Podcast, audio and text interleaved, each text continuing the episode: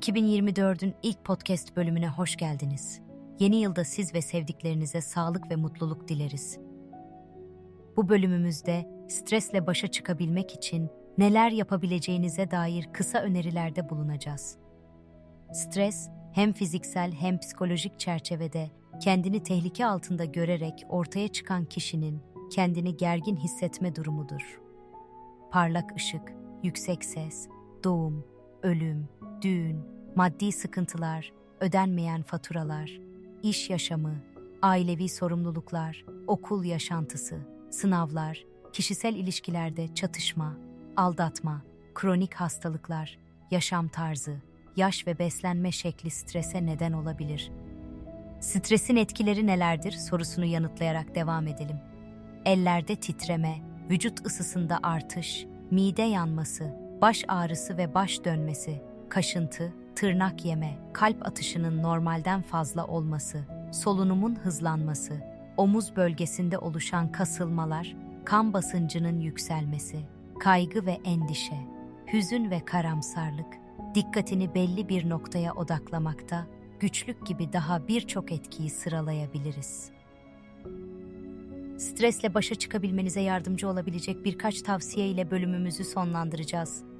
Stres altındayken kalp atışımız hızlanır ve nefes alıp vermemizde de bir artış görünür. Bu durumun üstesinden gelebilmek için doğru nefes almayı öğrenmeliyiz. Nefes egzersizleri ile stres anımızı yönetmek daha kolay hale gelecektir. Düzenli spor yaparak da stresin etkilerini azaltabiliriz. Aynı zamanda spor kaslarımızdaki gerginliği azaltarak kan akışımızı düzenlememize de yardımcı olur. En önemli noktalardan biri de uyku saatlerimizi düzenlemek ve sağlıklı beslenmedir.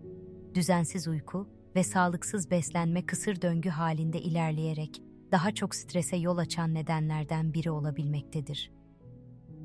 Bir diğer stres yönetimi tekniği de belirsizlikleri ortadan kaldırmaktır. Belirsizlik, en önemli stres kaynaklarından biridir. Yaşamdaki belirsizlikleri azaltmak, kontrol edilebilen kısımları kontrol edebilmek stresimizi azaltacaktır.